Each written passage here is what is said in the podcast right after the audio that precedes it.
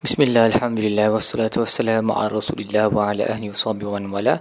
InsyaAllah dalam episod kali ini kita akan membincangkan tadabbur bagi muka surat 255 uh, Surah baru, surah Ibrahim Ayat nombor 1 sehingga ayat 5 Baik, ayat pertama muka surat ini Allah berkata Alif Lam Ra kitabun anzalnahu ilaika litukhrijan nasa minal zulumati ila nur biizni rabbihim ila siratil azizil hamid um, alif lam ra yang huruf muqatta'at yang tiada siapa tahu maksudnya uh, secara terperinci.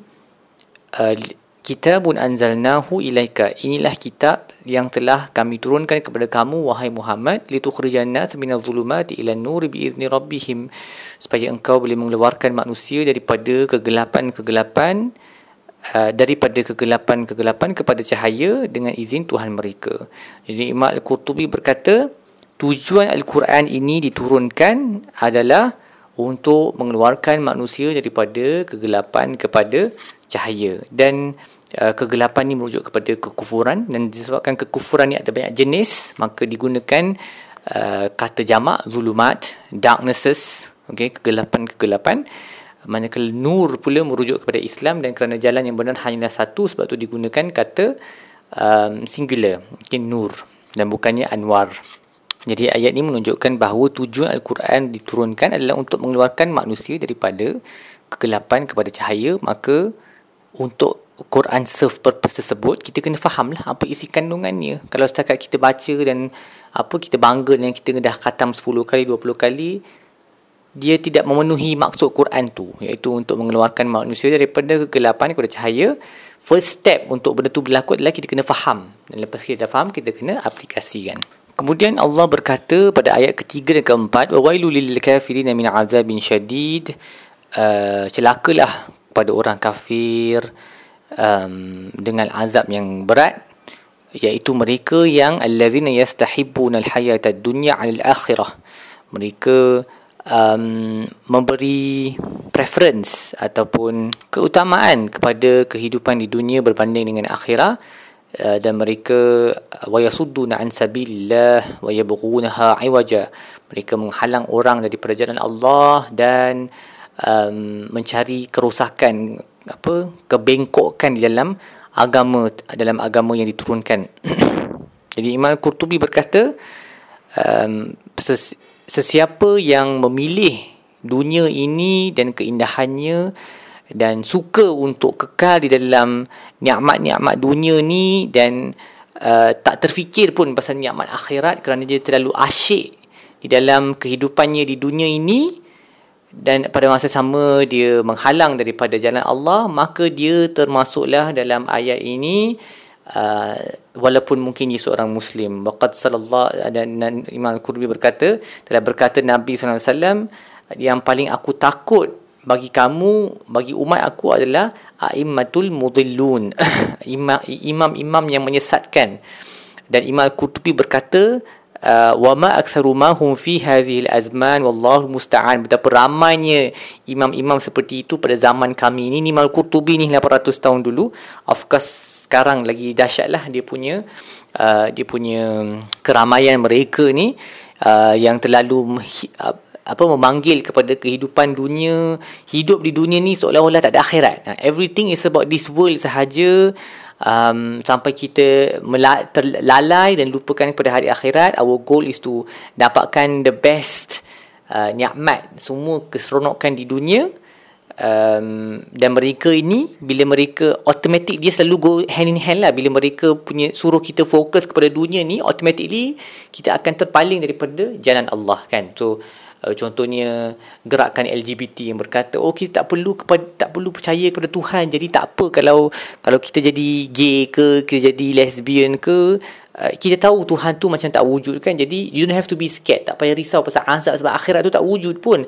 Uh, jadi hiduplah menurut apa yang hawa nafsu kamu mahukan. So ini quite contoh yang agak ekstrim lah tapi dia semakin um, semakin uh, tersebar luas kan di seluruh dunia dan negara-negara negara-negara yang sebelah e-, eastern countries yang banyak memegang nilai-nilai yang um, agak konservatif pun dah start untuk termakan dengan hujah yang mengarut ini. Tetapi dia boleh berlaku dengan cara yang lebih halus juga bila orang uh, sentiasa uh, menyuruh kita um, fokus kepada dunia dan lupa kepada akhirat dalam apa jua bentuk maka secara tak langsung dia telah menghalang kita daripada jalan Allah. Sebab nak nak masuk jalan Allah ni kita tak boleh fokus kepada dunia. Kita kena fokus pada akhirat. Bukan berarti kita abaikan dunia tapi kita punya main goal kita adalah akhirat tu. Uh, jadi kalau ada um, mana-mana orang muslim sekalipun yang asyik menyuruh kita uh, berfikir tentang cara untuk menjadi kaya lah. Apa cara untuk membeli lima lima enam rumah lah. Dia ajar segala jenis benda tapi tak ada elemen yang mengingatkan kita pada akhirat. Maka mereka ni perlu dijauhi dan kita pun jadi jangan jadilah seperti itu. Kemudian Allah berkata wa ma arsalna bin rasulin illa bilisani qaumihi. Tidaklah kami menghantar mana-mana rasul melainkan dengan bahasa kaum dia. Imam Sa'adi berkata ayat ni menjadi dalil bahawa mempelajari ilmu Arab bahasa Arab supaya kita dapat faham kalam Allah dan kalam Rasul ni adalah sesuatu yang digalakkan dan disukai oleh Allah kerana um, pemahaman kita tidak akan sempurna Uh, melainkan dengan memahami bahasa Arab. Ini seperti yang dah disebut banyak kali lah sebelum ni.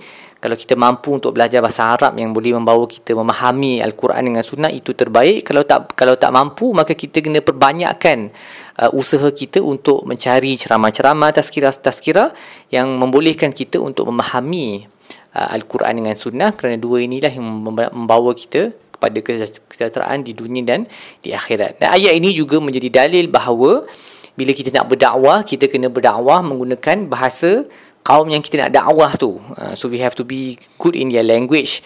Um, dan bahasa juga termasuk dalam bahasa adalah budaya lah. Sebab bahasa dengan budaya ni dia sangat berkait rapatkan language and culture together. Uh, always they go hand in hand. Selalunya ada banyak unsur-unsur kebudayaan yang terdapat di dalam bahasa kan. Jadi untuk kita kalau kita nak contohnya mendakwah satu kumpulan uh, uh, bu- yang bukan daripada kaum kita contohnya lebih baik sama ada kita kena duduk di sana dan tinggal bersama mereka belajar, bahasa mereka kebudayaan mereka. Lepas tu baru berdakwah ataupun kita hantar seorang daripada kalangan mereka. Uh, supaya uh, kerana dia lebih memahami uh, sensitiviti mereka cara bercakap mereka dan ia akan mendatangkan lebih banyak uh, dia akan lebih mudah untuk mereka terima apa yang dia sebut. Sebab tu Nabi SAW dan semua Nabi pun mereka hidup bersama kaum mereka untuk waktu yang lama sebelum mereka dilantik menjadi Rasul so mereka dah tahu selok belok kebudayaan, adat, resam orang tempatan dan mereka memang pakar dalam bahasa kaum tersebut barulah uh, mereka dilantik menjadi Rasul dan itu memudahkan uh, mesej mereka untuk disampaikan dan diterima oleh pihak madu'u iaitu mereka yang menerima dakwah tu. Kemudian uh, pada ayat terakhir muka surat ini Allah berkata sesungguhnya kami telah menghantar Musa dengan ayat-ayat kami uh, menyuruhnya keluarkanlah kaum kamu daripada kegelapan kepada kecahaya. Wa zakirhum bi ayyamillah. Dan ingatlah ingatkanlah mereka tentang hari-hari Tuhan. Inna fi dzalika laayatin likulli sabarin syakur. Kerana di dalamnya terdapat ayat bagi mereka yang bersabar dan bersyukur. Ayyamillah hari-hari Tuhan ni menurut Ibnu Juzai merujuk kepada um, ada yang berkata dia merujuk kepada hari-hari nikmat ada yang berkata dia merujuk kepada hari-hari uh, uh, apa musibah ataupun azab Allah tetapi Ibu Juzai berkata dia lebih umumlah kiranya dia merangkumi semua hari di mana ada nikmat khusus yang diturunkan ataupun azab khusus yang diturunkan dan dipanggil ayyamillah hari-hari Tuhan kerana selalunya benda ni berlaku dalam masa beberapa hari. Azab tersebut ataupun nikmat khusus tersebut dia berlaku dalam masa beberapa hari dan untuk uh, dipanggil sebagai ayyamillah the days of God sebagai satu kemuliaan kepada hari-hari tersebut agar ia diingati oleh orang uh, orang ramai. Dan di dalamnya Allah berkata inna fi zalika laayatin likulli sabarin syakur. Di dalamnya terdapat ayat-ayat bagi setiap orang yang bersabar dan bersyukur. Ibnu Taimiyah rahimahullah berkata um, ayat ni inna fi zalika laayatin likulli sabarin syakur ni dia dia wujud beberapa kali di dalam al-Quran. Um, dan ia merujuk kepada kesabaran dan kesyukuran ke atas apa yang Allah telah uh, tentukan bagi hamba-Nya dalam tidak kira lah dari segi dari segi uh, uh, kesenangan dan kesusahan, nikmat dan musibah, kebaikan uh, ataupun uh, keburukan yang dengannya diuji. Maka, maka setiap kali dia ditimpa musibah dia wajib bersabar dan setiap kali dia diberi nikmat dia kena bersyukur. Dan di antara bentuk nikmat um, yang Allah kurniakan kepada kita adalah kemudahan kita untuk melakukan kebaikan. Jadi kalau kita orang yang rajin baca al-Quran, rajin pergi masjid, rajin memberi sedekah, okey, mempunyai akhlak yang mulia, semua ini adalah nikmat daripada Allah dan juga terdapat nikmat-nikmat yang Uh, bukan dalam bentuk perbuatan kita lah yang terkeluar daripada perbuatan kita seperti uh, rezeki yang banyak okey anak-anak yang saleh so semua ni adalah nikmat jadi setiap kali kita dapat nikmat kita kena uh, bersyukur dan setiap kali kita ditimpa musibah kita kena bersabar. Dan sebab tu Nabi sebut dalam satu hadis yang terkenal uh, apa urusan orang beriman ni sangat ajaib. Sebab semua benda yang berlaku kat, kat dia semuanya baik berlaku bila berlaku benda yang buruk dia bersabar. Bila berlaku benda yang baik dia bersyukur. Dan kedua-dua ni adalah keadaan yang baik bagi dirinya. Tetapi masalahnya manusia kita ni kita kadang-kadang boleh bersabar bila ditimpa uh, kesusahan tapi bersyukur ni susah Ha, bersyukur ni susah sebab kita take for granted. Kita selalu lupa untuk berterima kasih kepada Tuhan selepas makan contohnya ada air dalam pili setiap pagi kita bangkit. Nikmat Allah terlalu banyak dan kita tak cukup bersyukur. Sedangkan syukur adalah asas kepada iman sebab tu Allah sebut dalam surah An-Nisa, "Ma yaf'alullahu bi'azabikum in syakartum wa amantum." Apa guna Allah mengazab kamu kalau kamu bersyukur dan kamu beriman? Iman tu dia punya asas dia adalah syukur. Sebab bila kita bersyukur baru baru kita akan mahu berterima kasih kepada si munaim yang memberi nikmat tersebut kan? Jadi kita kena berusaha diri kita berusaha untuk sentiasa mindful lah lebih uh, apa kita kata sedar atas nikmat-nikmat yang Allah kurniakan. Sebab tu Allah sebut kepada Nabi Musa ingatkan kepada kaum kamu wazakirhum bi ayyamillah remind them of the days of God. Ingatkan mereka tentang uh, hari-hari di mana mereka mendapat uh, azab uh, ataupun nikmat. So nikmatnya contohnya uh, ingatkan mereka hari mereka diselamatkan daripada Firaun ataupun hari Firaun ditenggelamkan di hadapan mereka. Ataupun ingatkan mereka azab yang Allah turunkan kepada mereka uh, dalam kalangan um, uh, apa Banu Israel yang telah membuat helah dalam kisah hari Sabtu tu kan tangkap ikan tu. Jadi bila kita ingat benda-benda ni kita akan lebih bersabar dan bersyukur dan inilah yang wajib bagi setiap hamba. Baik, apa yang kita belajar dalam buku surat ini? Yang pertama, ingatlah kalau ada apa-apa urusan yang syubhah, yang kita rasa macam ragu-ragu, confused, seolah-olah iman kita jadi tak clear, cepatlah membaca Al-Quran. Baca maksudnya dengan memahami maksud Al-Quran.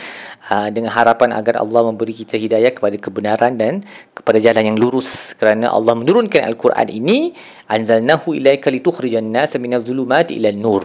Allah menurunkan Al-Quran untuk mengeluarkan manusia daripada kegelapan kepada cahaya. Juga kita kena sedar bahawa walaupun kita baca Al-Quran ataupun orang lain kita suruh orang lain baca Quran agar dengan harapan mereka terkeluar daripada kegelapan kita dia bukan satu garanti sebab Allah sebut dia Allah uh, letak satu qaid satu syarat dekat hujung dia biizni rabbihim dengan izin Tuhan. Maksudnya ada orang yang akan baca al-Quran walaupun dia faham yang dia tak akan dapat apa-apa hidayat sebab benda tu bergantung kepada izin Tuhan untuk beri hidayah kepada orang tersebut maka kita kena uh, sentiasa ingatlah perkara tu. Sebab kadang-kadang kita ni manusia kita selalu ingat kalau kita buat X hasil dia sepatutnya Y jadi Y tu mesti terjadi.